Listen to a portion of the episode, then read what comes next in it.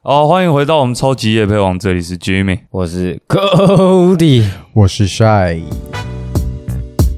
这是由三个男子组成的节目，每集都会选一样感兴趣的东西来分享给大家，即所谓夜配即生活，生活即夜配。好像有点久没录了，大刚概多久刚那个口哦哦都有点卡住。我觉得大家可能有点忘记我们的声音，我们是所以你要咳一下我。们是不是应该好好再自我介绍一下？先不哦要，先不要是不是这样子也算是三个月，三个多月了，三个三个多月嗯，三个多月。你以为你还是 Podcast 新鲜人哦？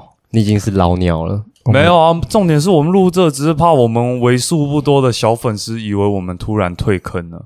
嗯，他们应该都退追了啊不。能让他们这样觉得了，我们还是有在背后默默的努力当中。那你们这阵子都在干嘛？在家耍废？耍废啊，太废到爆啊！太废了吧？趁机休息啊，不开便当店，还在筹划，还在筹划筹划中。啊，Jimmy 啊，你嘞？呃，我最近刚好在嗯找工作，失业，总不能靠 p a r k 吃饭吧？可是我觉得你蛮有潜力的、啊。然后潜力干嘛？那个在 Podcast，嗯、如果观众有兴趣，买买一杯咖咖啡给我们啊！可以啦，哎，要三杯吧，防疫距离一杯三个人喝有点危险，危险。交叉感染。对啊，三杯啊，三杯。三杯三杯三杯鸡好哦。我觉得你才是 Cody。啊啊！你在干嘛？虽然说这几这个阶段都在防疫，但是我在宜兰这种乡下的地方，开始防疫之后没什么人来，我每天的生活还是跟哎疫情开始前差不多啦。其实蛮忙的，但是有时候压力也蛮大的，就还是会看点东西抒发一下心情啊。你说 P 开头的 A pen 这样，那个 pocket 哦 pocket 也是 P 开头，算对对 P 开头。老实说，我真的就是从没有录音，就是疫情开始我们就停录嘛。我是完全没有在听 Pockets，连其他的主播都没在听。没有。但是这边先跟大家预告，当然还有一阵子，就是我们最近也在筹划来找一个地方来当我们的工作室。哦，新工作室对新工作室，那砸重本，砸重本一下，先赔钱租一个。那之后不管疫情有没有封城，我们就是照录不误了啦。不会再让观众朋友等的啦。嗯，虽然也没几个啊，但是不让他们等啊。我只能说，没关系啊今今，晚的观众要小心了。大阿姨永远与我们同在。大大阿姨还会同在哦？他常常在问啊，说哎你怎么没有 po？对，就是哎、你们怎么你们收掉了哦、还是怎样？不可能收掉。又三分钟热度了吗？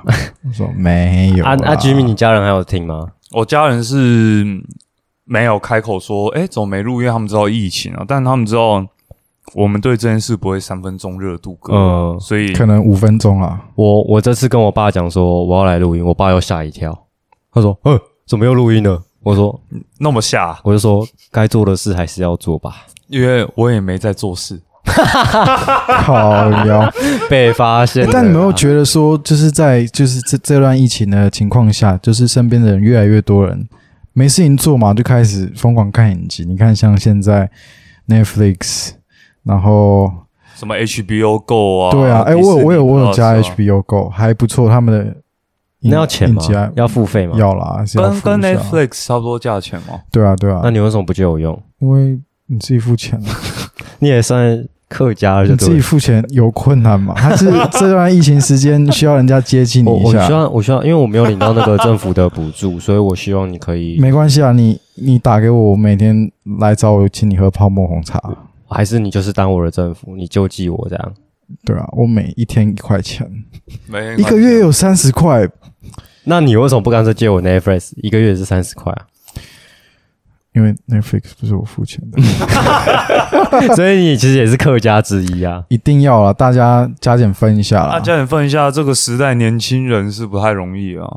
那如果有兴趣听年轻人走不容易，就去听我们时代的眼泪真的好硬，哦，赚的。好像好像 还是要让大家回想一下啦。说实在，我今天开录以前，我又回去听了我们一集，你屁啊！真的，我听那个《伤心的人别听慢歌呃，那很早第二集，》第二集，然后我后面翻一翻，我才发现原来我们录了二十集啊啊，EP 二十二啊，十一啊，最后啊上一集是二十一集。其实我觉得看到这样慢慢成长是蛮感动的。哦是就看到那个集数，说实在，最最近有点停滞了，我们要好好再努力向前。我们再冲一波了啊。那那个什么，你听第二集跟后面我们这样录起来，你觉得我们大家有进步一点？说实在，我觉得我们初衷没有变，但是讲话有进步一点，一定有啊，已经有啊。哎，但是我觉得我们声音的帅度又增加了一些，这这这种可以自己讲。就是你们没有这样做吗，就是在疫情这段时间，每天不断的去去训练自己那个声线。你可能，我觉得你烟抽多了吧？我我每天我我不抽烟的、啊，我每天都是在每周每每天没事这样子。大家好，欢迎收听超级夜配。烂的，胡烂呐，够了啦！哎、我们这在这疫情的阶段，我们不能停滞。我是还有在默默努力，我不知道你们有没有啦，但是大家还是要鞭策自己一下啦。那下次请你好好鞭策我们两个。好啦，一定的、啊。你说，哎、准备内容了没？虽然最近好像都是我被 take。我记得好像都是我们提醒你，哎，好啦，大家互相 cover 一下啦。自打嘴巴。啊，没办法，今天要不是有晒 cover 一下我们的记忆卡，我们也录不了这一集。这次真的 cover 蛮多的，记忆卡是我的必备小品。里面有一些蠢的就对了那啊。重点是你今天有必备你的夜配小品吗？刚刚好，这这段时间让我还是有时间去看了一下。我之前看比较偏门啦，大家要看你平常不都看很偏门？这次更偏门，大家都在看 Netflix。之前还看一个什么章鱼的，我的章鱼老师，我的章鱼老师干到现在你们是不是都还没有去看？都第一集的内容到现在二十集了，二十集了。好啦，不行不行不行不行，我们要拉回来拉回来。有一天莫名其妙就在看公式的那个推波就跳出来，然后我就刚好发现了一个纪录片，嗯哼，不知道为什么我这种比较文青的气息，我就喜欢看一些看那那那个那个纪录片的名字，我就觉得哎、这个有对到胃口、哦。嗯，然后叫《为寂寞在唱歌》，然后我就觉得哎、你那个当下你是感受到寂寞吗？还是你才去点？还是就只是单纯那个名称还是就是单纯你觉得你是个留长发的文青，就是应该点一下？没有哎、其实我越工作越到后面开始慢慢的感受到那种寂寞感我能够懂你。就是可能大学的时候大家都在一起，大家一起去哪边玩，一起干嘛？因为到出社会之后，你就是要一个人面对这个社会。尽管你每天接触很多人，但是你心里会清楚的知道说，就算你们可能跟工作的人再怎么好，但是你会还会觉得说，他们没办法完全了解我一说什么东西，或者他们就完全知道我人设。因为毕竟你在工作上跟在私底下的个性可能会有那么一点点出入，当然大部分不变啊，但是你会觉得就是他们就是没有那么懂我，你知道吗？寂寞这个关键字其实是我相信应该现在蛮多，尤其是现在疫情时代，蛮多人会有感的一个词啊。然后我就点进去之后，我我觉得我找回到那种哎纪录片的那种感觉，等一下等下，所以现在算是进入夜配环节。算是啊，我们没有啦，不用叫啦，就是 要叫一下吧，就没叫一下，我们我们太久没有录，我们需要这前面这个干话时间会拉的比较长，我们慢慢不要马上让。铺陈一下情绪。对对对对对对，好了，回到回到回到主题，大家知道我人设就比较文青嘛，文青就是会看这种纪录片啊，逼的东西。不不会说比较逼，我们没有跟跟普通人都是一样的，只是就是希望自己是比较不一样的，你知道吗？嗯所以我先看这纪录片之后，你们常看纪录片吗？嗯，其实算还蛮长的，这种就是比较常看那种实境秀啊、纪录片，哦，半实境半记录那一种的。实境秀也算记录不算？还是我觉得我个人觉得实境秀算，呃，没有，当然超级商业炒作的不算。嗯，可是有些它是实境秀，但是其实我觉得它一半像纪录片，就有点像真的在拍你在做菜这样，可是其中又加了一点商业的比赛。哦，就有点类似，我很常看到一些影片，就是他可能被丢，就是有签合约还是什么，然后被丢到一个小岛上面，然后去生存那种，对，也算我实境秀，可是也有像纪录片这样。我会觉得我会把它加一点点纪录片的感觉，当然没有像真的纪录片那么。哦但我觉得纪录片就是这种特别味道，但它有一个一个流程，但是它不会像是今天一个剧情片，它是有一个一个套路走，它不一定是完全真实的。有时候纪录片就是在记录这个事实。我觉得有时候透过摄影机，导演让我们看看到说，在导演里面他看到的事情，他看到这件在讲一个故事的时候，他是怎么样看待这个故事的。所以我觉得有时候这些纪录片比真实，就是比这些剧情的编排有更大的戏剧张力。所以我觉得这是为什么我会就是蛮喜欢纪录片的。你会觉得它发生的很很普通、很写实，然后却可以冲击到你心里这种感受吗？对，然后配上一点音乐啊，或是我觉得真的还蛮不赖的。刚好这纪录片看我看了之后，我觉得我也没有浪费那一个小时多，嗯，就是它蛮贴切我们大家的生活。它讲的是你是再说一次，叫做为孤独。为寂寂寞在唱为寂为寂寞在唱歌。当我看这个纪录片的时候，我觉得他形容蛮贴切。他其实在讲台湾的网红，就是在这个社社群平台上面看到这些东西，他的背后的故事，这些呃 YouTuber 他们这些创作者，他们呈现给大家一面，那他们私底下是怎么看待这些事情？所以其实像这这部纪录片，我其实蛮推荐大家看一下。他拍的手法我觉得蛮不错，他会用一些他采访的几个创作者去去下一些。引言，而他大家一定都听过，像是他就采访了最知名的小玉，啊，小玉西瓜还不错，小玉西瓜还蛮不错。然后甚至他不止采访有名的，他也给你很多不同面向小玉。但是另外一方面，他他我里面最喜欢的一个创作者，他是他的频道叫做《最后的油漆工》，他是在讲一个油漆师傅。嗯而且我在工地，所以我其实蛮我在工地工作，其实蛮有蛮有那种感感觉。嗯他在想说，一个油漆师傅，他在想着他哪一天可以逃离现在这样子的生活，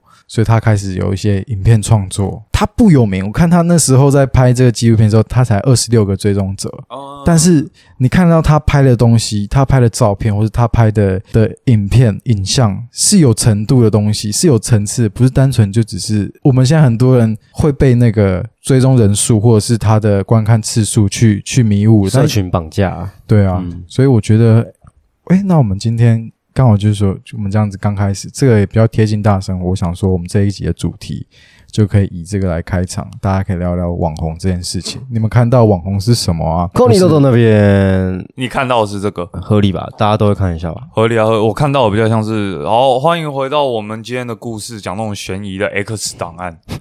就是你其实也可以可以了解到说，太多可以选择，你永远会听到新的、真的新的、新的、新的、新的频道、新的创作者。新新人辈出啦啊，能够待下去的少之又少。对啊，你看你等等等等，就跟我们一样，对我们呀，我我们我们曾经让观众以为我们要放弃了，但我们又回来了。我只能说，大家就是站稳脚步啦，等到海水退了，就知道谁没穿裤子了。哎呦，哎哎呦，哎呦，可以吧你这个算是这这个疫情期间准备的不错。你这个算是有去纽约吃巴菲特牛排啊？没有 没有啦，韩国瑜的这句话 一直深深烙印在我这我的心中。然后就是他在这个纪录片中也有提到说，韩国瑜之前不是有吵很沸沸扬扬，就是他去上伯恩的的那个实实境秀，然后伯恩有跟他收收钱，呃，但是他就是我觉得很喜欢纪录片，就是他不会单纯就是 po 这画面，他就是叙述这个事情之后，他会突然出现一个黑幕，然后这个单一个几几段话，他那话就说他在上了这个网红的节目之后，他的民调上升六趴。所以你就知道，这网红是在这个现在我们现在在在的这个时代是多么大的影响我们这一整个社会的结构。所以你就是想讲说，网红未来有可能会被政治操弄，甚至现在已经是这种状况了。以前大家都是用的电视嘛去传播、去推销广告，但现在时代慢慢演进，其实越来越多会是在网网络的创作平台上面。嗯，你看接业配啊，像小玉她一个月一年收入多少，这是一个很大的商机。很多人，你看现在小学小学生，很多人未来的职业都说想当网网红，他们很多时候是看到这一面，但是大家有没有看到另外一面？但我觉得大家都说想成为网红啊，我们现在也是 podcaster 嘛，也算是不敢说很有名的，就是小小一部分也算是网络上面的一个创作者。那你们会不会觉得说付出跟收获不成正比？就是他们他们一直觉得哦，我我小时候就觉得哦，我要成为网红啊。那他们其实根本不知道付出跟收获这件事到底是怎么一回事。我记得之前有别人跟我聊过，说为什么我们 podcast 会讲类似我们之前偏比较多、比较偏门一点的主题这样子。我就跟他讲说，其实我们不期望能有收益，当然未来有收益是最好了。那但是如果我们是为了有收益去干了，可能我们觉得会有收益、喜欢的主题的话，就到头来我们没收益，我们自己也做的不开心，我们就有点赔了夫人又折兵的感觉。没错，但是我们想说，至少我们做我们喜欢的东西，赔了夫人不折兵啊，你懂吗？就是我们不会双赔，在我眼里我没有赔啊，你没有赔，对吧、是是你们陪伴了我啊。不接话。所以所以你是想站着还是想还是想要挣钱？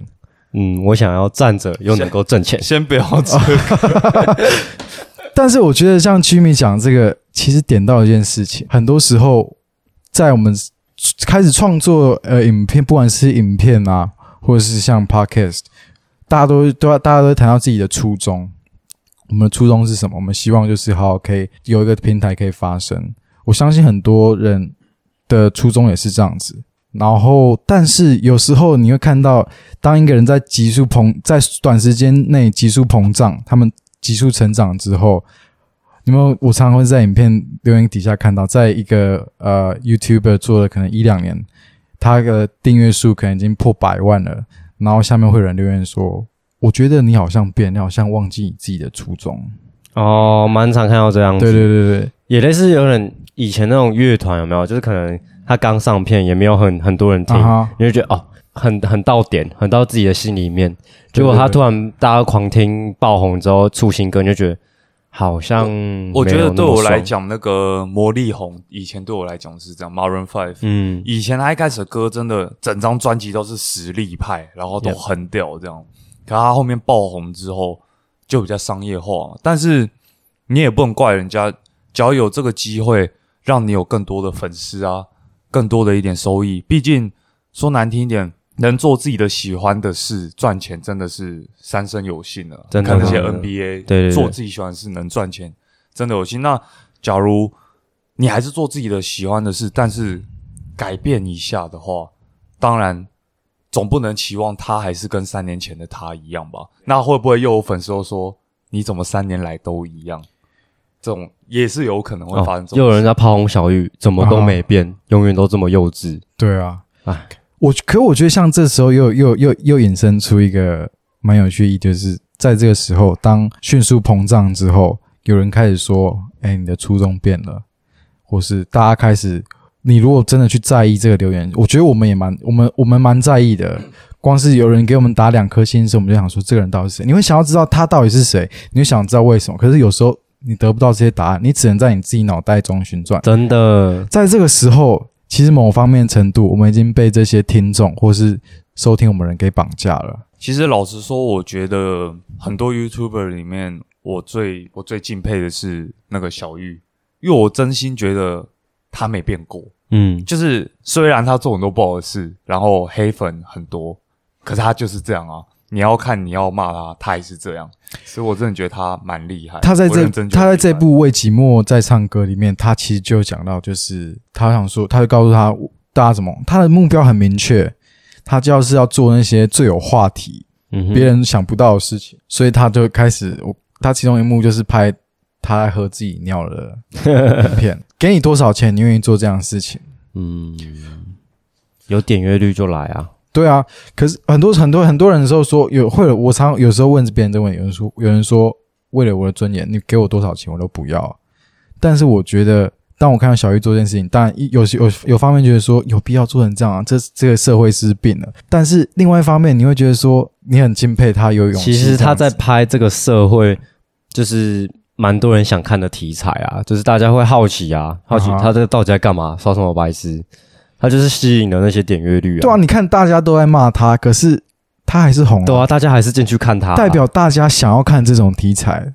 我觉得这我老实说，我真的觉得这这整个社会病了真的病啊，很病得很重啊。我我会看到他下面留言，他之前真的很红，啊哈。然后我会看下面留言，我会觉得啊，骂那么多啊，你还不是啊，你看？还是看得到啊？对啊，啊你你还是被赚被赚了一笔啊，嗯，对啊，像像，可是有时候虽然我们在同时在扮演批判的角色，但同时间我们会觉得、啊好想看多一点哦。我不知道你们会有这种感觉，像之前那个 FBI 帅哥，你每次看看他发那些很奇怪影片，就觉得这怎么世界上会有这样子的人？他现在不是去当日月光保全，没有、啊，已经被解散了啊。你就是会觉得你会抱抱抱着一种就是看戏的心态去看嗯这件事情。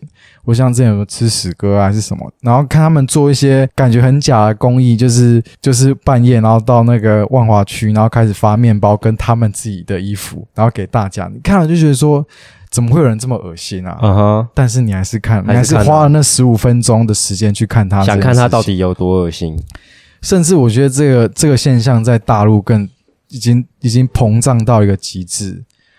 就我不知道你们有没有看，我之前看过一个是一个小马云，哦有有一个有有。个小孩长得很像马云，嗯。然后大家因为他，然后就有人把他从一个乡下不知名的地方带到大都市，然后给他跟他一起就是开直播啊，然后教他一些有的没有的话，然后甚至控制他，给他们好像给他打药还是什么，嗯，到最后当有一天他的经济价值被炸的一干不就是一干二净一干二净之后，他把它丢回去农村农村，他就在那边，然后你看他，他已经没办法正常说话了。嗯这时候又有那第二群人出来消费他，他会会有另外一群直播网红，他们会想要到这个小村庄去找他，然后讲说他现在过得怎样，然后都会把他形容很可怜。但是又再把他炸了第二次，炸第二次，他说有一段路斜斜坡，那个网红就说：“好，这段路看你好可怜，不然我背你上去，背你爬一爬，爬一坑两两三分钟之后，他就说你好好重，放下，就这样继续。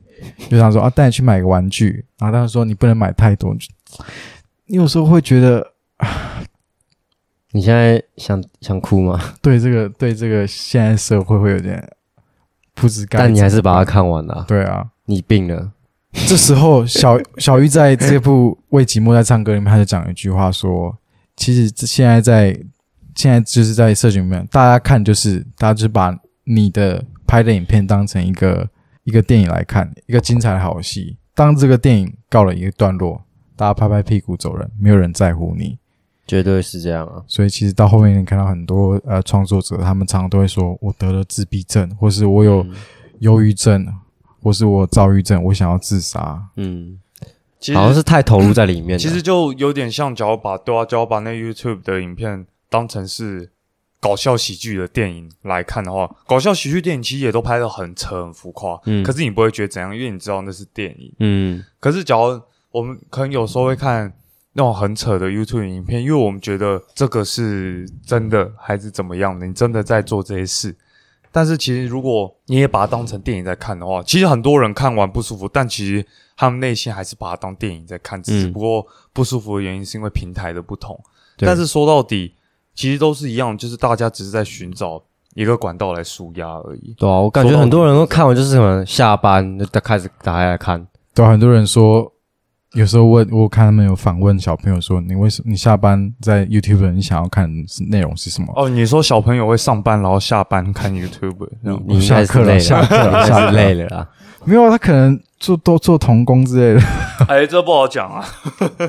对啊，然后问说问他们说，你们到底下班你们在 YouTube 上面，你们希望获取的东西是什么？他说我不想要获取知识啊，我下班就是想要看一些小猫小狗或者是一些好笑的东西，就这样子。所以有这样的需求，大家开始拍一些讲的就是废片吗？，对啊，就是实质上不会学到东西，你也可以看学到的东西，但是就是每个人目的不一样。对啊有些人看起来是释放压力嘛。好，我们讲那么多负面的，那你们换个方向想，你们觉得你有没有在呃真正在 YouTube，就是在这个里面，你看到一些正向的，你觉得这是这是这是健康频道，或是你觉得这是值得推荐的，值得推荐的，或是你你很很钦佩他们有什么样的他们的理念啊，或者什么？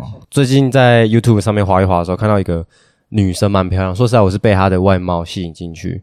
但是她那个背景就是很单纯，就是在一个办公室，就有点像是呃以前的那种芊芊有没有？大胃王芊芊，嗯她可能就是在一个桌子前面，就是简单拍摄这样子，然后我就被她吸引进去。然后她的那个 YouTube 名称叫做微微老板的心灵鸡汤，好像是这样。点进去看之后，因为那这阵子很多朋友失恋啊，还有很多那种新鲜人，然后出去面试那种感，就是那种彷徨感，我就点进去看。他做了蛮多年轻人想看的一个议题，然后我就看了之后觉得、哇，受用蛮多，因为他讲述的过程中不会让你觉得哦，你就是一个老屁股在分享事情给我那种感觉，就是讲大道理那种感觉。我觉得他分享的状像像朋友这样感觉，对，很像是很像是，还很像大哥哥大姐姐在啊，大姐姐啊很像大姐姐在分享一件事情，然后他也有可能是大哥哥啊。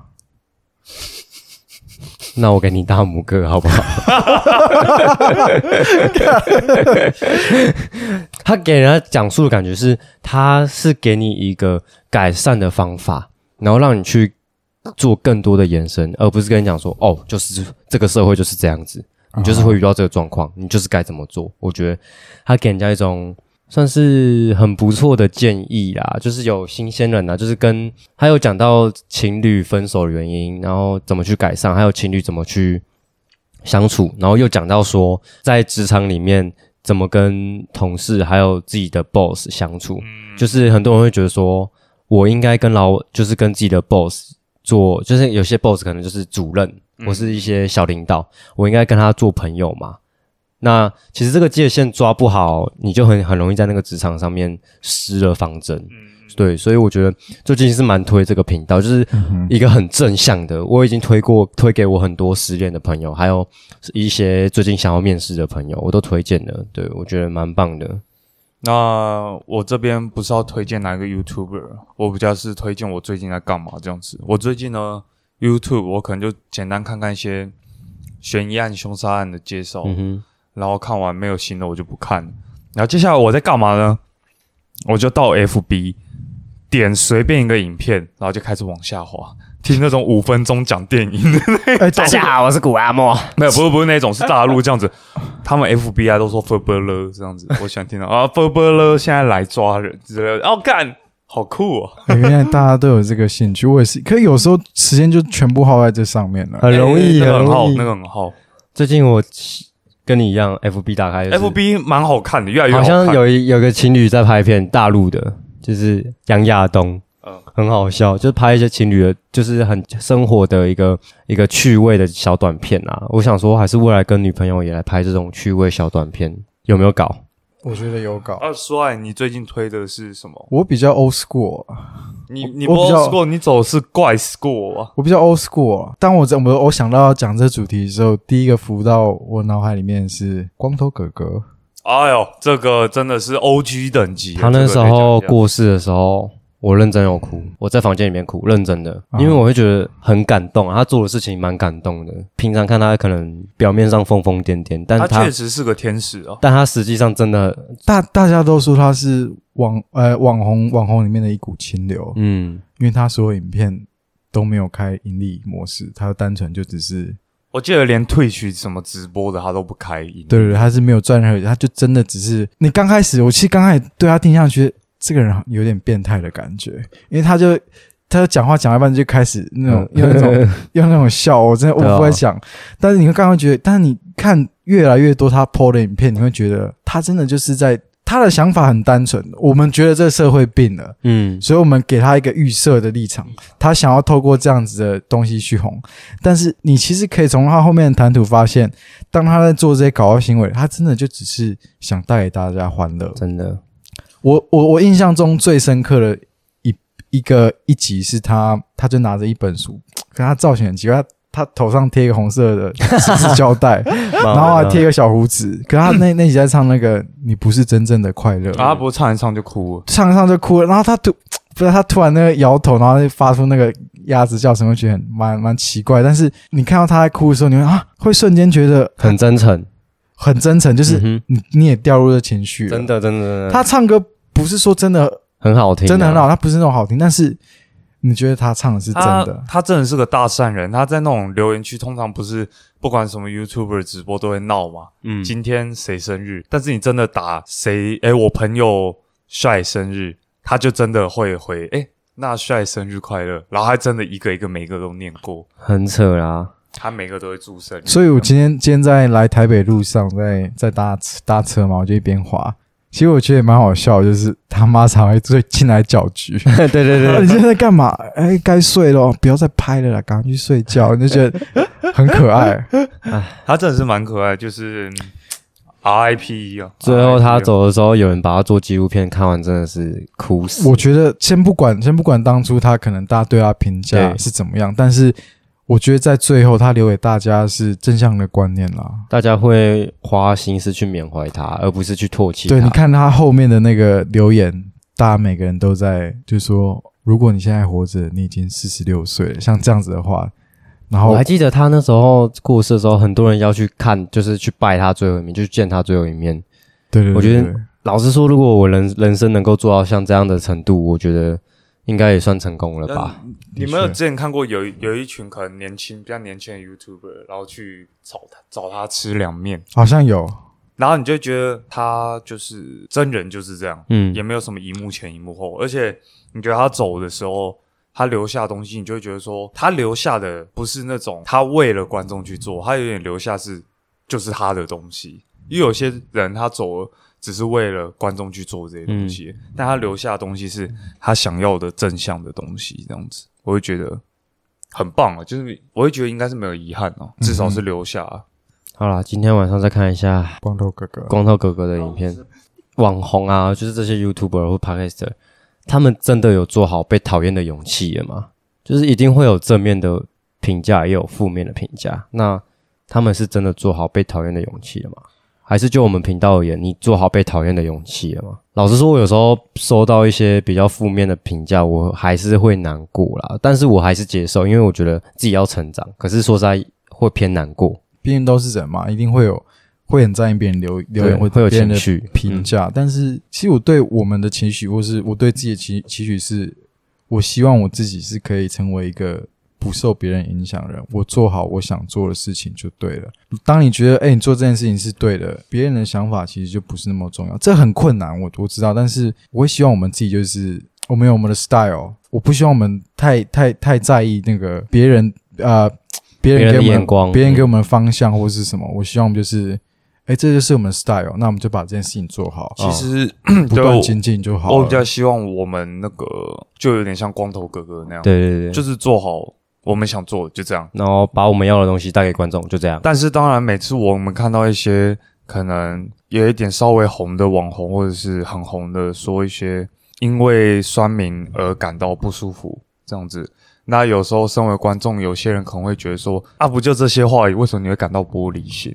以前可能会这样想，但是实际上，当我们也开始这样小创作 podcast 的时候，我们会发现每一个留言对我们来讲都是很重要真的真的真的，尽管只是他们简单只讲无聊，嗯，我们以观众来看，我们就觉得啊就无聊啊，但是以我们这是我们东西，我们自然多少也会，我们就要去。醒思自己这一集到底做了什么。对对，就怎么改进，当然看到也是会难过。所以自从开始做 podcast 之后，也比较懂为什么有些 YouTuber 他们网红啊，或其他什么 IG 网红等等的，他们会被观众给绑住，因为其实舆论的压力真的是嗯蛮大的了。那你有做好被讨厌的准备吗，居民？我个人是觉得，觉得我还没有，就你还没是当然说目标是往这个方向去迈进，但是不容易啊，要这时候就要听前要时刻去成几集。缺点，缺点就是太有自信，你哎还没做好准备。太有自信，应该是说我有准备吧。对 啊自信有准备被人家屌这样，对啊对啊，对啊我就很有自信啊，没问题啊，你怎么屌我？可感觉很有自信的人是不会接受人家批评，诶，感觉是应该是这种是吧？感觉是这种反馈感。哦，我我的自信是说我自信能做好所有事啊，哦所以如果你说所以我被讨厌的炮轰你还是你我就 OK 这样这样子。那你算是有准备好、哦？没有，我刚就说我还没准备好，干没在听操。哎、那我我不是干，你说你很有自信啊？没有，是你说的，哦你指我缺点。那我不然我我换换个方式问好了，你们觉得当见一个人怎么样批评你的时候，你会觉得最受伤？像像我会觉得，当我今天在做一个东西之后，别人给我的评论是啊，你在做的东西一定就是抄袭别人，就是跟那个人一样啊，你们可不可以有点创意？当你今天是真的，哎，这个东西你想了，想把这件做好的时候，或是你被人家归纳出，哦，你就是就是那样子的人啊，就是你都还没有完全真的达到你想要那个高度的时候，被别人就直接被别人定义成某一个方向的时候，我觉得这个对我来说是很受伤的。嗯，我自己觉得被讲，你刚刚讲那些，我也是会觉得有受伤到，就是也是努力做出来的东西。其实讲难听一点，就算就算你是抄袭人家的，你也是要努力做，你才对啊。可以呈现出东西啊，又不是说抄东西我就可以做还 OK 的东西，真的真的真的，而且所有东西开始之前都是从临摹开始的，你也可以说抄袭开始，但是你没有一开始的抄袭，通常到最后，好，只要你这个频道你够勇，你都不管酸民的评论，你从第一集抄到第一百集都是抄袭，那我觉得你猛啊，就是你厉你还是害的地方可以撑到一百集，算对，啊而且你厉害害的地方在于防御酸民的炮啊。。对啊，那多半其实都是顶多前面抄袭一下，后面就慢慢走出自己的风格。因为抄袭其实蛮累的，说老实嗯其实很多人都说什么抄袭抄袭，我觉得题材大家很多人都在拍啊，很多题材大家都相似啊，可能就是会有那个疫那个防疫便当嘛，高级的防疫便当，嗯不是很多人在拍吗？拍开箱啊，嗯。拍什么的，对啊，所以我觉得题材可能大家都不尽相同，那可能观众可以自己选择自己想看的频道组的风格，对啊，我可能我们现在 podcast 也是跟有些频道可能做内容可能有些大致相同，那搞不好就是有观众喜欢听我们这些我们的风格啊，对啊，所以我觉得就是不用炮轰那些抄袭啊，对啊。嗯哼，对啊，大家也都是辛苦的创作。但是如果全抄，的确是蛮可恶的啊，就是有些东西真的全抄是蛮可恶的啦。嗯你懂吗？我你们应该懂我的全抄是什么啊？我知道啦。对啊，但是反正说到底就是希望说大家有爱一点啊，毕竟每个大每个创作者都蛮辛苦的。Peace and love。对啊，哎、真的是自从我做 podcast 以来，我最近看那个 YouTube，我就会看到一些比较无聊的影片啊，甚至是被炮轰比较惨的影片的时候，我反而会是用一种气化者的角度去思考他为什么要这样做，你懂我意思吗？反而是就是自从我做了 podcast 这个东西，我反而会从另外一个角度去思考那件事情了，而不是单从一个观众的角度了。而且你会看到别人辛苦的不同点在哪里，你去想一想。然后又会想哦，所以他这样做想要带给观众什么吗？这样子，嗯，就反而是从另外一种出发点去思考啦。我觉得这是我我做这个频道以来有的成长之一啊。那这样代表你开始有同理心了。我本来就是有同理心的人啊。好了，说到这边，那我们当初做这个 podcast 也是就是讨论一下，然后就顺顺就是之前有在听我们观众一定要知道，我们就是直接冲去买器材嘛，对不对？也是、嗯嗯，也是不顾他人的眼光啊。而且说难听一点，我们那个时候连要在哪录都还不知道。对啊，我们就先买先买再说啊，先先做再说啊，不用想那么多啊，对不对？那有点像是说出来被笑的梦想，其实才有实践的价值。那种感觉啊，嗯就是哦干，我爸妈听到我花那么多钱买这些器材，他们可能觉得又在乱花钱，又在可能又觉得看不起我，那我觉得没差、啊。像一开始可能身边朋友或我爸妈知道我录这个，他们都会觉得有点怀疑啊。但是我会觉得说，你没关系，你们可以当然有这样吗？可以这样子想，我尊重你的那种，但是对我会让你们知道，我们不是就是讲讲，我们不是三分钟热度对对对对，我们是六分钟，我是八分钟啊，所以没有哇，我十二。希望有一天进步到二十分钟。所以刚刚我们听到 Cody 说他六分钟，所以可能等我们差不多录到第三十几集，Cody 就会退出。差不多了，差不多，自己去，我想自己去抓那个 tempo 啦，我可能随时都会走啊。那别担心啊，我们会拉你一把。呃，我比较偏向是有之后大家注意我们随时的业配或是底下文章连接，只要底下有写说我们要争一个新的伙伴，就大概知道 Cody 可能走。真真心伙伴这样子，好，我其实我其实觉得我们这一集某个程度来说也是有一点在鼓励我们自己。我们有有一段时间没录了嘛，所以其实像前面提到，我们又提到的是我们对这个频道的期许。对啊，那最后的部分，我想说就回到我刚开始看的这个纪录片《为寂寞在唱歌》。那其实他最后在那部片的结尾，他小玉跟跟他的 partner，他们就一个字，就一个一个弹吉他，一个唱歌。嗯，他们其中唱了一句话，我觉得让让这个为寂寞在唱歌变得更完整。他是这样说的：“他说我不是你爱的人，但还是愿意为了你的寂寞在唱歌。”在在某方面，他就讲到这些创作者，他们其实不是你所爱的人，但是他们在你寂寞的时候，仍旧为你唱着歌。嗯，那真的是该找个时间好好回去看一下那部纪录片，好像说不定对我们 podcast 也蛮多帮助。我有看啊，我看完了啊，你屁呀、你是看那个文章吧？我看了啊，你有看完那个？我有办那个账。号，公司那个啊，我用 FB 办啊你，你也办了一个字对啊。啊？你觉得怎样？看完小玉，因为我本来对小玉就是我刚刚说的那样，我我不会觉得他很可恶啊，就是他做到他想要的东西啊，我早就知道他他是这样子这样子去实实践的啊。那反而是看到那个你说那个油漆工，我觉得嗯，你就是又你又偷哭了。没有哭，是觉得哇，世界上真的应该存在他这样类似的人，应该很多，就是，嗯，就是不知道怎么表达，然后点阅就是订阅人数又很低，那也是一个很很有实力的一个频道主，这样子，就是会让我想要去翻更多这样的频道主出来。他的节他的频道有点像是艺术品，嗯不是每个人都能够懂他想传达的意思。嗯你会觉得那是一个很很那在在创作者里面，我觉得是很不容易达到的。你会把它当神圣的事情吗？还是他有一个他独特性，他真的在为了他不是为了其他人而做这些事情，他是为了自己。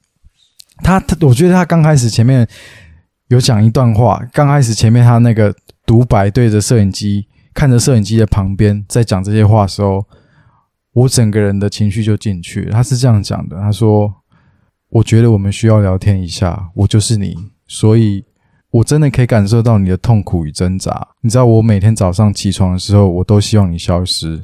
我有那么一瞬间，希望睁开眼睛的时候，你消失了，而我成为我想要成为的那个人。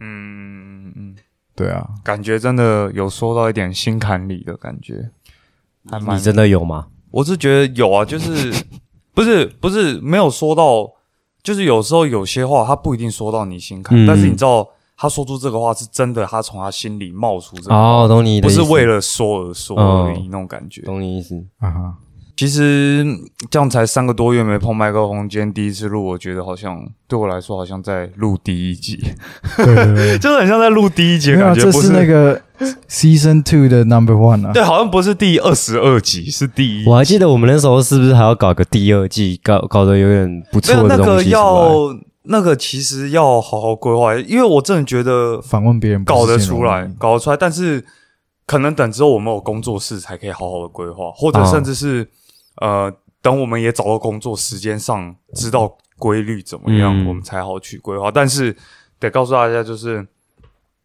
或许我们中间会有时候可能因为一些事、疫情等等，嗯，会停更一两个礼拜，甚至一两个月，但是我们从来都不会离开这个圈子的。要对，那那我们一直在。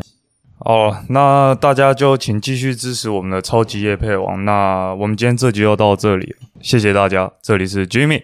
我是 Cody，我是 Shy，哎，那哎，我刚刚那个 call 有比较顺，刚刚那个抠觉得不顺，有点像在乱抠一通。像你 call 你女朋友那样。在这个我说敲门呐，call call call 啦，哎喂喂喂